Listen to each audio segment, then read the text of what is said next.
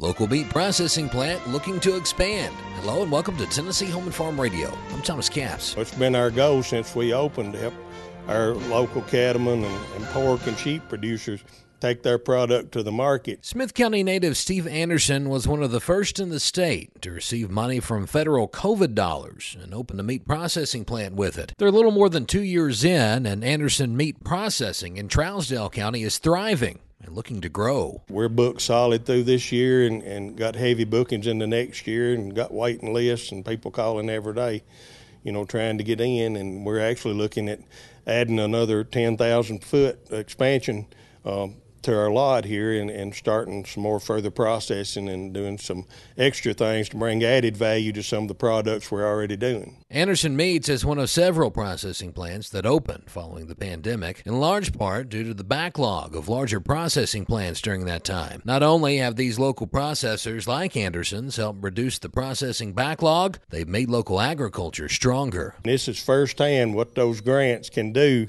for the farming public everything we can do as you know Congress, individuals, or whatever to help the farmer make a dollar, we've got to do it, and that's our goal here. Anderson believes the local meat processors that open across the state met a need for producers and help make them more profitable. This is not just me, you know, we, our whole state is covered with little processors like me that that's trying to, you know, make a living and, and not only for their families but help other producers bring more value to their product and in the end, we've got to find a way to bring more value to our product.